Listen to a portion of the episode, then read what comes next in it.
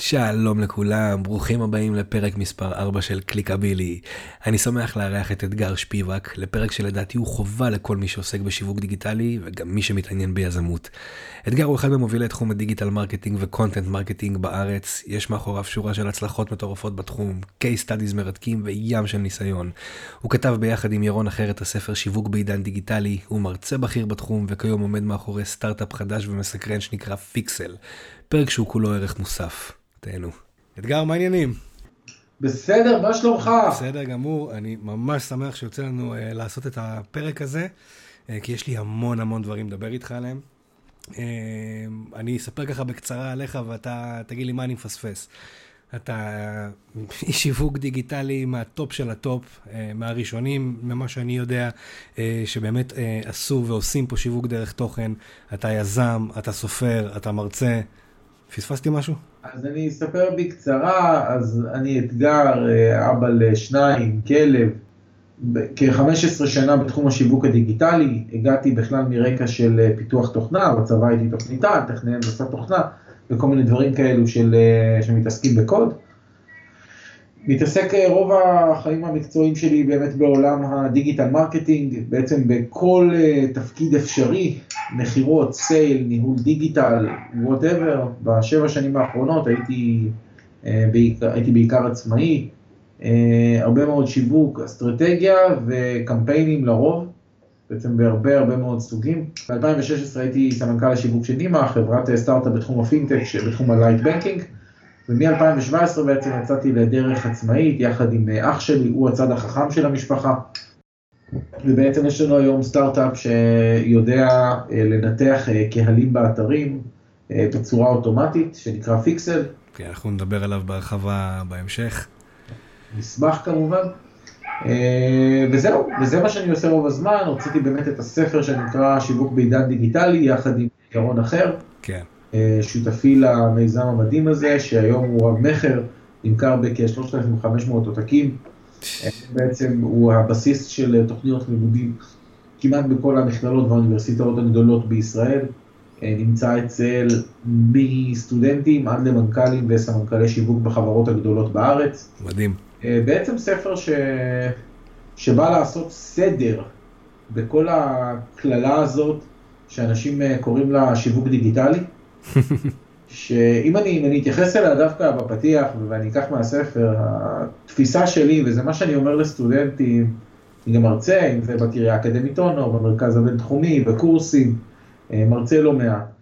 והתפיסה שלי כשאנחנו מתייחסים על כל המילים היפות האלה של אה, שיווק דיגיטלי, שאין דבר כזה, זה בלוף. תסביר. זה בלוף כי, כי אנחנו צריכים לדבר על שיווק. אוקיי. Okay. צריכים לדבר על בני אדם, אנחנו פשוט, מה שקורה היום, רוב האינטראקציות שלנו כ, כמשתמשים, כ, כבני אדם, הם בסופו של דבר סביב העולם הדיגיטלי.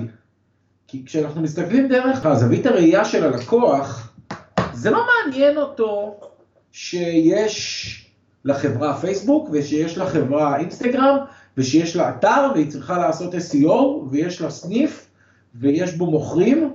הוא מבחינתו כשהוא הולך והוא רואה brand, הוא רואה את ה brand הזה כאיזושהי חוויה שהיא seamless, חוויה שהיא רציפה.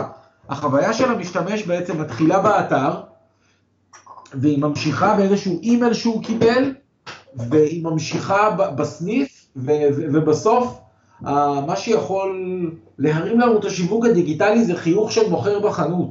חד משמעית. אנחנו חיים באיזושהי תפיסה של אם נעשה דיגיטל טוב, אז הכל יהיה בסדר. אבל התפיסה היא, אם אנחנו קודם כל נעשה שיווק טוב, ואם אנחנו נדע להתייחס לצרכנים שלנו ולתת להם את ההצעות ערך, ולדעת לספר להם את הסיפורים בצורה הנכונה, זה הדברים שבאמת בסוף מעניינים. אנחנו, ככל שאני יותר חי בעולם הדיגיטל, וככל שגם אני מתבגר באיזושהי צורה, אז אני מבין שבעצם אנחנו, אנחנו הרבה יותר חוזרים למקורות. אנחנו בסוף מדברים על אותה תובנה בסיסית, על אותו storytelling, שפשוט מקבל איזושהי אינטרפרטציה בעולם הדיגיטלי.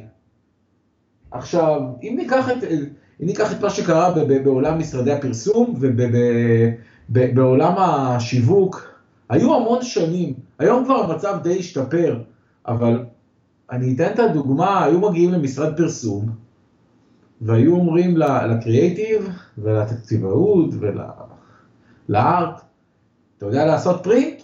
אחלה. שילוט חוצות? בטח. טלוויזיה? ברור. רדיו? אהלן וסהלן. קדם? בכיף. באגר? לא. כאילו הייתה איזושהי מצב שהדיגיטל הפך להיות הילד החורג, כי, כי, כי לא ידעו איך לאכול אותו. אבל בסוף שהצרכנים שלנו, אם אנחנו נסתכל על, ה, על כל הדוחות של time spent on media וכמה זמן אנחנו מבלים מול צריכת תוכן, נראה שפשוט התוכן הוא בעיקר דיגיטלי. והדרך שלנו לגעת בצרכנים שלנו, היא פשוט, הדיגיטל הוא הופך להיות כלי מאוד מאוד מאוד אפקטיבי. אני מסכים איתך לגמרי, זאת אומרת, שיווק זה שיווק, רק uh, המדיום משתנה. ומן הסתם, בגלל שהצרכנים שם כל היום, uh, אז גם התקציבים מופנים לשם. בדיוק. עכשיו בואו נחזור קצת אחורה. Uh, אני זוכר ששמעתי אותך מספר בהרצאה לפני כמה שנים uh, על השיווק והחדירה לתודעה שעשית uh, עם ביתר נורדיה, ואמרתי כאילו fuck, נתנו פה עבודה מטורפת.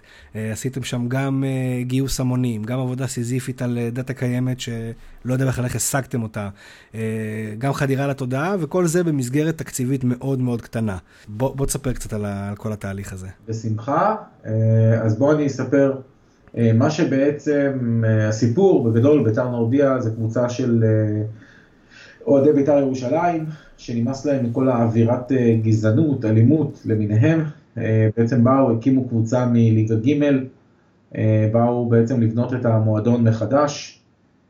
קבוצה עברה עונה ראשונה, הייתה מאוד נחמדה, לא עלו ליגה, ואז בסוף העונה החלטת ללכת על מהלך של מימון המונים. מה שבעצם עשינו שם, והיינו צוות רחב, אני הייתי רק פיון במערכת, עבדנו שם עם באמת חבורה של צדיקים.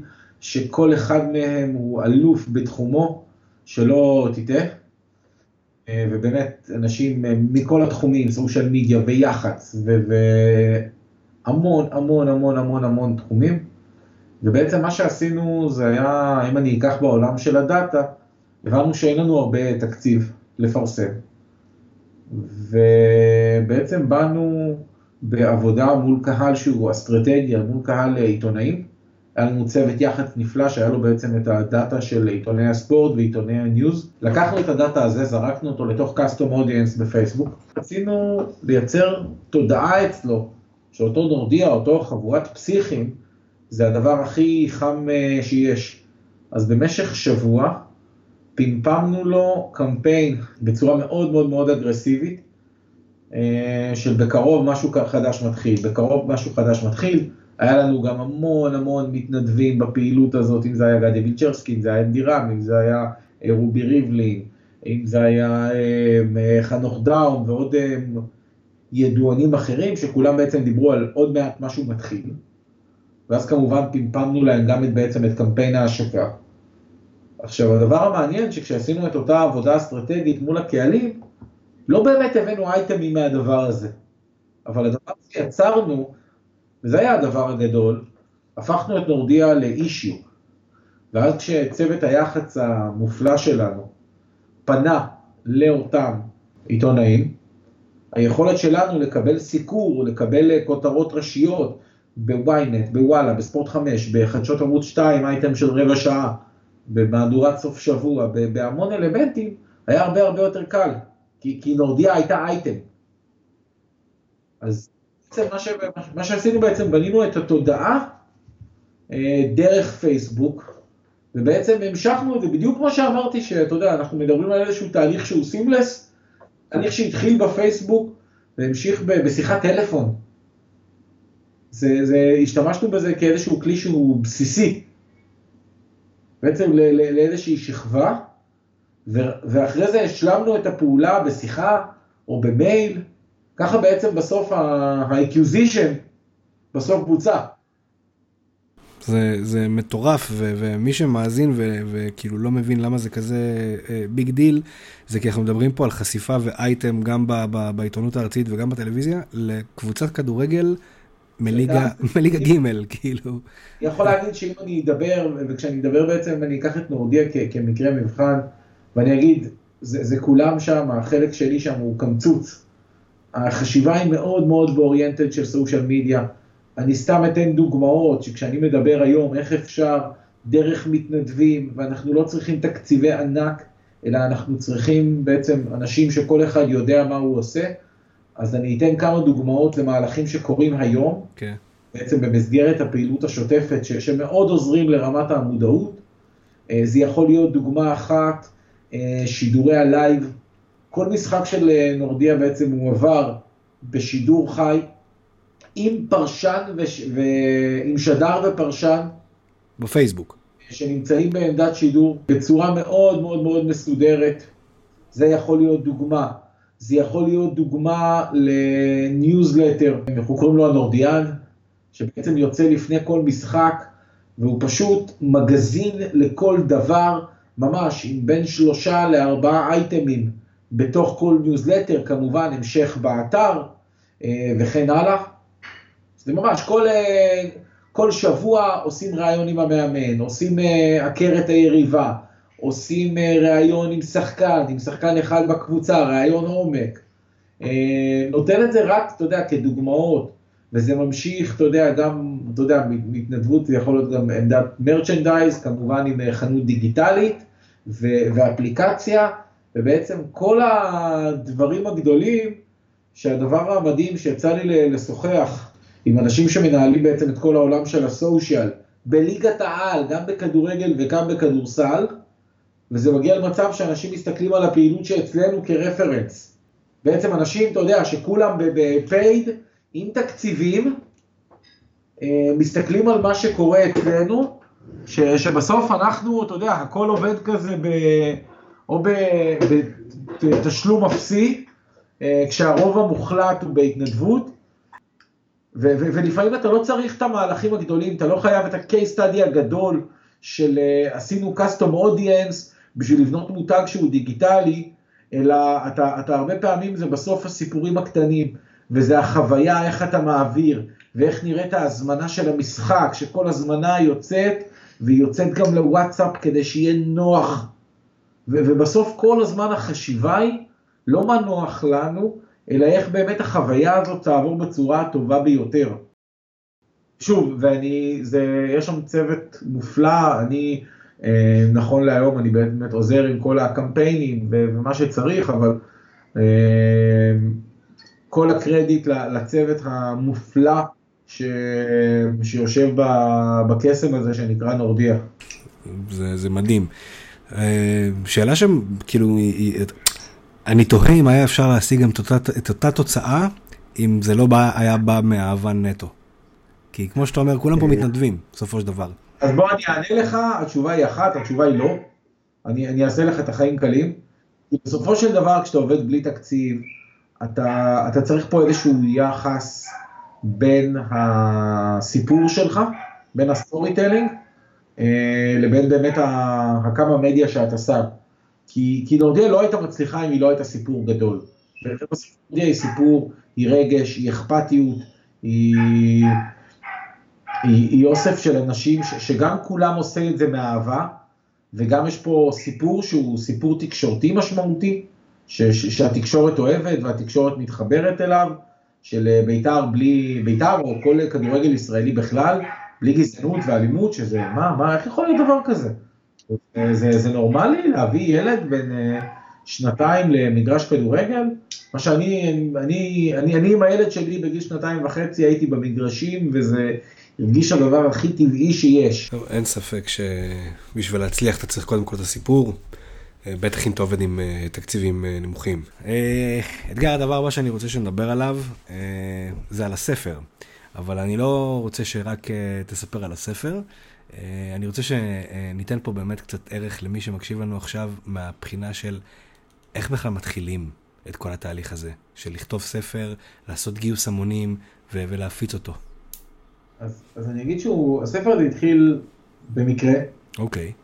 הספר שנקרא שיווק בעידן דיגיטלי יחד עם אה, ירון אחר. כן. בעצם התחיל, אני וירון שנינו מרצים באקדמיה, ובאקדמיה, אתה יודע, יקים, אתה צריך לתת uh, ספר בסילבוס. אוקיי. Okay. אנחנו הולכים, הולכים ומסתכלים, וראינו שיש הרבה מאוד ספרות שהיא ספרות uh, מאוד מקצועית לבן אדם עכשיו שפותח עסק ורוצה לדעת א', ב', ג', מה לעשות, טכנית, אבל נכנסנו איזשהו ספר שבא ועושה סדר מה זה הדבר הזה של שיווק דיגיטלי. חשבנו שהספר האחרון נכתב איפשהו ב-2005-2006, ולא היה בעצם איזשהו חומר בעברית שמסביר, מה שנקרא, מלמעלה, שמתאים לקהל הישראלי, לקורא הישראלי, לא ספר מתורגם. אוקיי. Okay. ואז אמרנו, יאללה בוא נעשה את זה. אז במשך שנה ישבנו ביחד, כתבנו, היינו כותבים, השקענו בזה המון, ואז הפסקנו. הרגשנו ש- ש- שהדבר הזה לא בשל, הפסקנו את התהליך למשך שנה, ואז אחרי זה, אחרי שנה אמרנו יאללה עושים את זה, ואז במשך שנה כל אחד היה, סך הכל שנינו עוד עבדנו בפול טיים, ואני חושב שהתודה הכי גדולה לספר זה, זה לנשים ולילדים שלנו שסבלו את התהליך הזה. כל אחד מאיתנו היה כותב בערבים, ואני וירון היינו נפגשים פעם בשבוע ליום עבודה שהוא יום עריכה בעצם. ואז זה היה תהליך מאוד מאוד מעניין שהוא, היינו יכולים לשבת יום אחד ולכתוב כמה אלפי מילים, לערוך כמה אלפי מילים, ויום אחר היינו יכולים לשבת ולריב ברמה של עוד מעט מכות שורה. באמת, היה מקרים של 4-5 שעות, שנינו רבים על שורה של איך לתאר משהו. עכשיו, אני חושב שהיה משהו מאוד מאוד יפה בתהליך הזה, כי ירון היה הבוס הראשון שלי בתפוז, כשהתחלתי בתפוז, הייתי שם senior account manager, ירון היה מנהל המכירות, אחרי זה סמנכ"ל המכירות. בסך הכל שמרנו על קשר שהוא קשר מאוד מאוד טוב, ובאיזשהו מובן גם אני וירון, למרות ששנינו אנשי digital marketing, מאוד משלימים אחד את השני. כי ירון הוא הרבה יותר productive, ואני הרבה יותר קמפייניאלי. ככה שממש כל פרק, כל דבר בעצם, הצליח להביא את, ה, את הטוב של שני העולמות. ככה שבסופו של דבר כשעובדים, ה, היכולת של כל בן אדם לוותר על האגו שלו, לוותר על האני מאמין ו- ו- ולחשוב ביחד מה הדבר הכי נכון, אני חושב שהיא הובילה למוצר שהדבר באמת הגדול שלו שהוא עשה סדר. וזה באמת אני חושב הסיבה הגדולה להצלחה של הספר, לא רק שבסוף עשינו אותו עם קמפיין מימון המונים, גייסנו בסוף למעלה מ-30 אלף שקלים, ומה ש...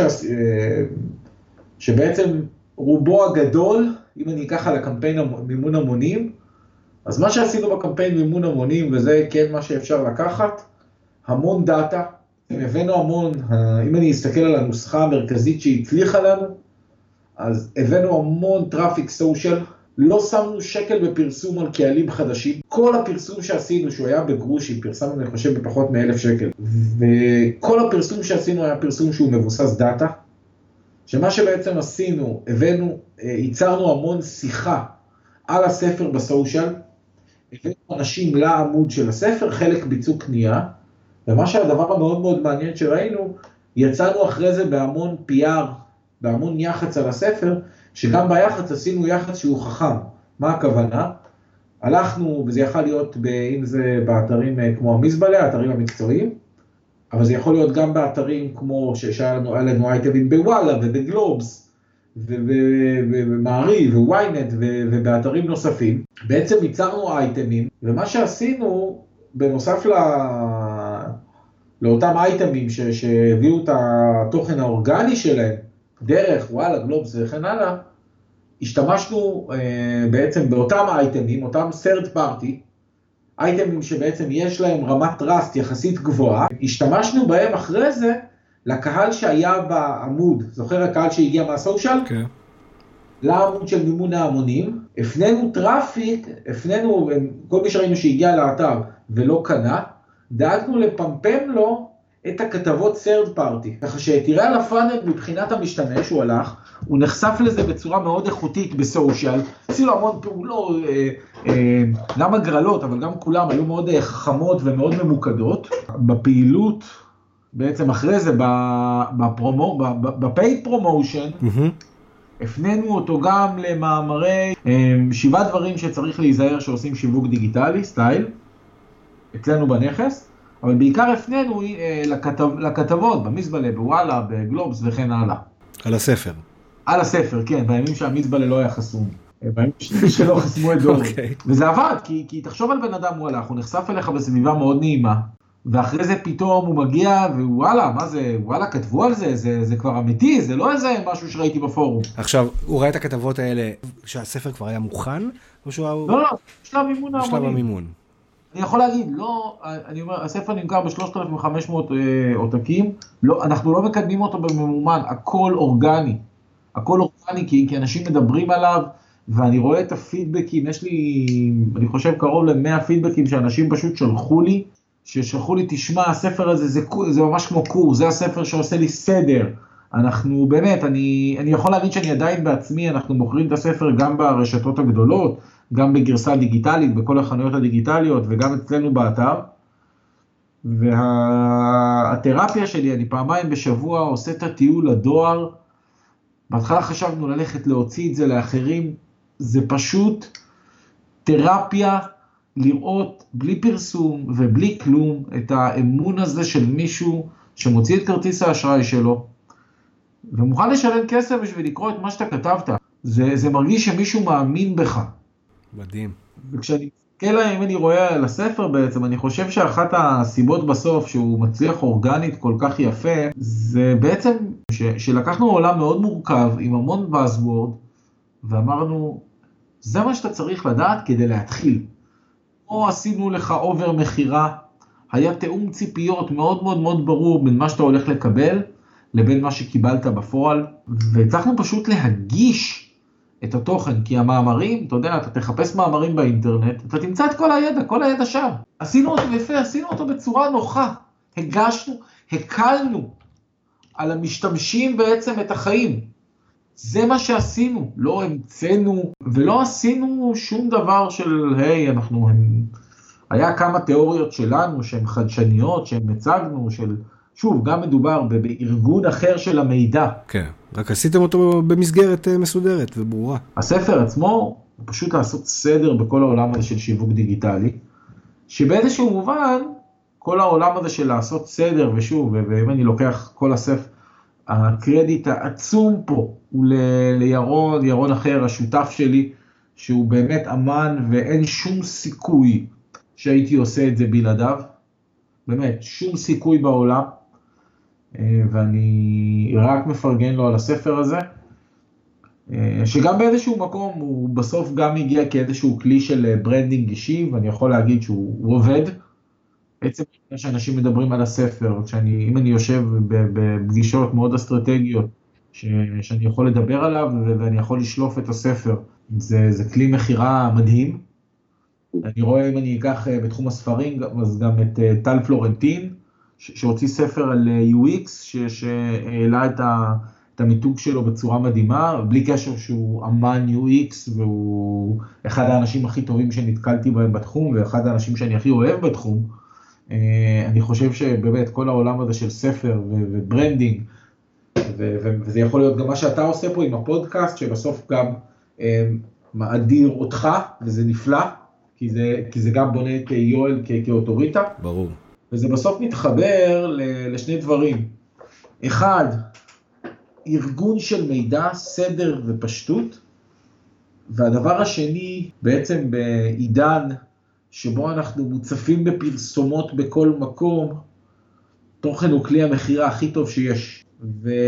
ותוכן, אתה יודע, זה לא רק אה, כתבת אה, PR, אלא תוכן, אתה יודע, זה הספר, זה הפודקאסט, זה אינפוגרפיקה. אם אני אקח את, ה, את העולם הזה, למשל, של שיווק דרך תוכן, שהיום כולם חושבים איך אני עושה היום content marketing ואיך אני עושה דרך תוכן, אז אם אני מסתכל היום, אז בעצם, תראה מה עשינו, אני, אתה יודע, במימון המונים, לקחנו תוכן, שהוא בסוף תוכן אותנטי, הלכנו ועבדנו עם, עם, עם וואלה וייצרנו אייטם רלוונטי לקהל של וואלה, ובגלובס עשינו תוכן רלוונטי לקהל של גלובס, ובעצם השתמשנו בתוכן לא רק ב top of the funnel כדי להתחיל את המסע הצרכני, אלא השתמשנו בתוכן אה, ככלי בעצם למשתמשים כבר, אם אני, אם אני אקח את המשפך השיווקי, אותו משפך של ה-AIDA, awareness, interest, desire ו-action, שכולנו לומדים בבית ספר למינהל עסקים, אז בעצם לקחנו את האנשים שהם כבר בשלב ה interest, והשתמשנו בו בעצם ככלי להביא אותם בסוף לסגירה, כי את הסגירה הם עשו כשהם חיפשו את ה brand בגוגל. בחלק מהמקרים הם לא עשו את הלינק באופן ישיר.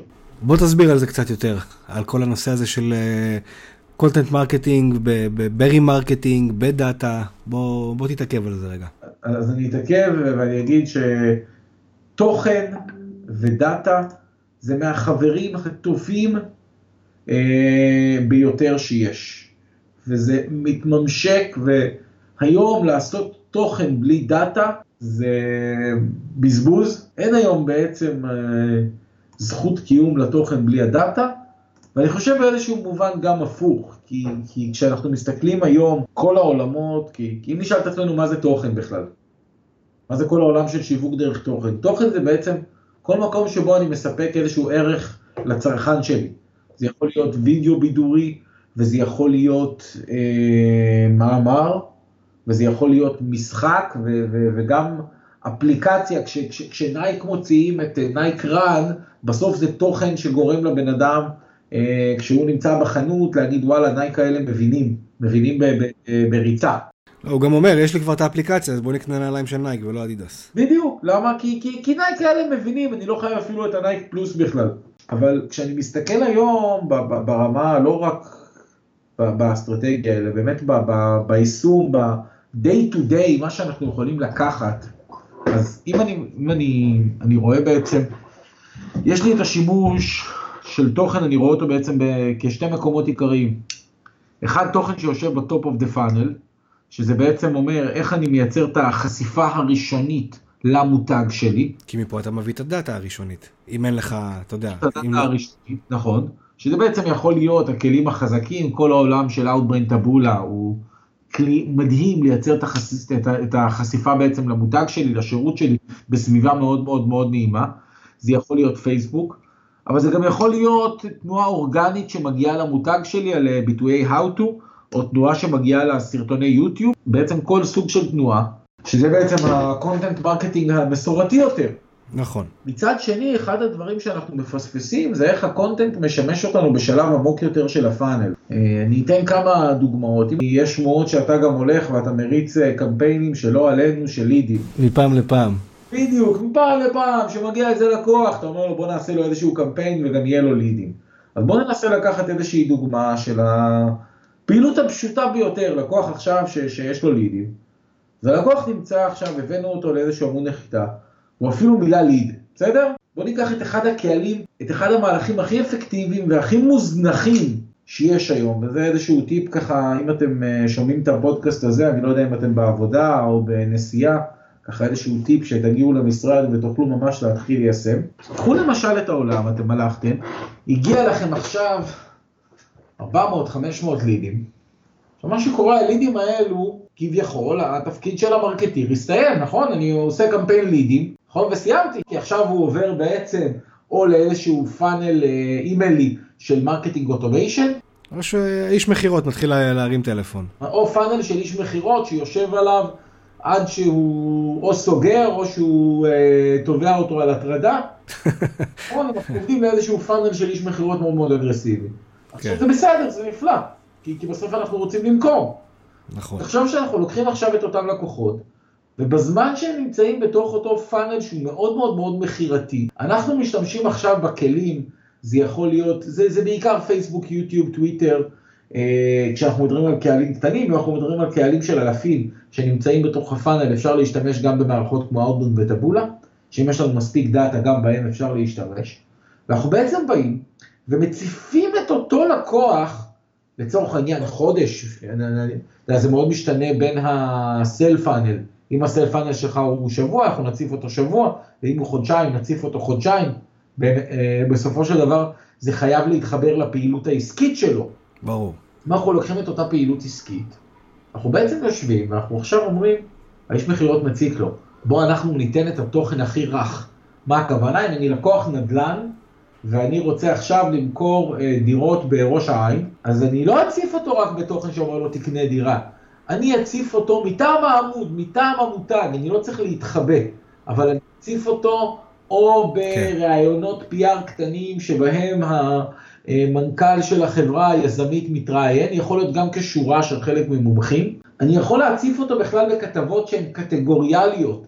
למה קניית דירה בראש העין היא ההשקעה הטובה ביותר שאתה יכול לעשות? אה, אני יכול לתת לו סרט מאוד מאוד נעים שמספר בצורה סופר חווייתית על כניסה לדירה, על הכניסה הראשונה לדירה וכמה שזה מתרגש וכמה שזה עושה נעים עם מיתוג מאוד מאוד מאוד עדין, כי בסוף, אתה זוכר מה דיברנו בהתחלה, יש איזשהו בן אדם, ואם אדם נחשף לתכנים הרכים ב... בעצם בערוצי הדיגיטל, והוא יקבל אחרי זה את המכירה, הדבר הזה, הוא מגדיל מכירות ברמה שאתה לא מבין כמה. חד משמעית, זה... ואני חושב ש... 98% מאנשי מקצוע ממש לא עובדים ב, ב, בשיטה הזאת, זאת אומרת, זה לגמרי כמו שאתה אומר, הגיע, אה, סיפקנו את הלידים, יאללה ביי, דברו איתנו בקמפיין הבא. זה לא סיפקנו, זה יכול להיות גם בן אדם שאפילו, אתה יודע, נמצא, זה יכול להיות מי שהרים טלפון היום בחלק מהמקרים, אפשר לסגמנט אותם, וזה יכול להיות גם מי שראיתי שיש לו אפילו אינטנט מאוד מאוד מאוד גבוה, ויכול להיות שאתה יודע, הוא בעצם נמצא עכשיו עוד שלב, אבל הוא לא השאיר את הליד, אבל גם מי שזיהיתי בתור גולש שהוא מאוד מאוד מאוד מתעניין, אני סתם אתן דוגמה, גולש כבר שהלך והגיע לעמוד יצירת פרטי קשר. אני כבר סימנתי אותו בתור גולש מאוד מאוד מאוד מתעניין. אני לא יודע מתי הוא יבצע את אותה המרה. גם על הלקוחות האלה, בדרך כלל המספרים שם יהיו יחסית נמוכים, העלויות מדיה, למרות שעלות המדיה היא טסה למעלה, בטח מה שקורה בפייסבוק עם כל השינויים האחרונים, ש- שבסופו של דבר ה-CPM, העלות חשיפה טסה, עדיין מדובר יחסית על תקציבים שהם קטנטנים. ו- ואותו שימוש בתוכן, ככל שהבן אדם קרוב יותר למכירה, עובד. כי, כי בסופו של דבר הבן אדם הלך, הוא באמת התעניין באותה דירה, או באותו רכב, או whatever, או בן אדם שהלך למשל והוריד קטלוג. אני יכול לזהות את הפעולה הזאת. בן אדם שהוריד קטלוג, גם אם הוא לא השאיר את הליד, אני יכול לזהות שהוא הוריד קטלוג, הוא כנראה מתעניין כבר באיזושהי רמה שהיא די גבוהה ברכב. אז גם את האנשים האלו, אני יכול להגיד, בוא נשטוף אותם עכשיו בסיפורי השטח אה, של הרכב, וניתן את התוכן הכי רך שיכול להיות בעולם הזה. תשמע, זה, זה משהו ש... שהוא, שהוא מעולה. אה, לא הרבה חושבים עליו, ואני חושב שזה משהו שחייב להיכנס אה, לתמיל שיווקי של, אה, של כל מרקטיר, סלאש בעלי עסקים. כי זה לגמרי, אני, אתה יודע, תוך כדי שאתה מדבר, אני, אני, אני מסתכל על דוגמאות כאילו עליי, על דברים שעבדו עליי, ו, ולא פעם ולא פעמיים נתקעתי באיזשהו שלב כזה של בא לי, אבל עדיין לא לגמרי בא לי לקנות. ואתה יודע, עברו איזה, איזה כמה ימים, ואז קיבלתי איזה תוכן שהיה ממש לא מכירתי, אלא משהו בעקיפין שקשור למוצר הזה, ואמרתי כאילו, וואלה, עכשיו בא לי. ככה שכשאנחנו מנסים לחשוב, אתה יודע, על תוכן, אנחנו בסוף תמיד צריכים לחשוב כל שלב של הצרכן, איך אנחנו בעצם בסוף מצליחים לעניין אותו, לחשוב מה מתאים לו, ולצאת רק מהתפיסה שאנחנו רק חייבים בסוף להביא את הליד. זה פשוט לא נכון, אנחנו בסוף בתור משווקים, זה מאוד נוח לנו להגיד, טוב, הגיע לי, זהו, נגמר, התפקיד שלי הסתיים פה. תשמע, זה, זה, זה גורם לחשוב, זה גורם לחשוב, זה גורם לשנות uh, אסטרטגיה בתור משווק, כי כאילו אתה אומר, אוקיי, בוא נגיד שעכשיו באמת עשינו איזשהו קמפיין והגיעו 20, 30, 40, 5 לידים, עד שאני יודע שאני מעביר את המיילים ועד שמישהו מטעם החברה אה, יתקשר וימכור להם, שווה בינתיים את אותה אה, רשימת לידים לסגמנט לקהל, ובאמת בזמן הזה לטרגט לתוכן אחר, שהוא לא מכירתי בכלל. מה שכמובן יקרב את המכירה ברגע שהאיש מכירות יתקשר. לחלוטין. אוקיי, אז בוא אני אעצור אותך רגע פה. אה, ואנחנו נצא שנייה מכל הראש של, ה, של המשווק והשיווק באמצעות תוכן, ואני רוצה רגע שתשים את כובע היזם. ו, ויש לך סטארט-אפ, כמו שאמרת, אתה, אתה עובד עליו עם אחיך, הוא נקרא פיקסל. בוא תספר לי, בוא תספר למאזינים מה זה עושה, חוץ מזה שזה עושה לאנשים את החיים יותר קלים, למשווקים את החיים יותר קלים. מה עומד מאחורי הסטארט-אפ הזה? בחלק השני של הפרק הזה אתגר צולל פנימה ומספר על פיקסל, מה עומד מאחורי הסטארט-אפ החדש שלו ומספק הצצה לאתגרים וטיפים עם המון ערך ליזמים מתחילים. אם במקרה אתם לא רואים את החלק השני ולא יודעים איפה למצוא אותו, צרו איתי קשר בעמוד הפייסבוק ואני אדאג לשלוח לכם.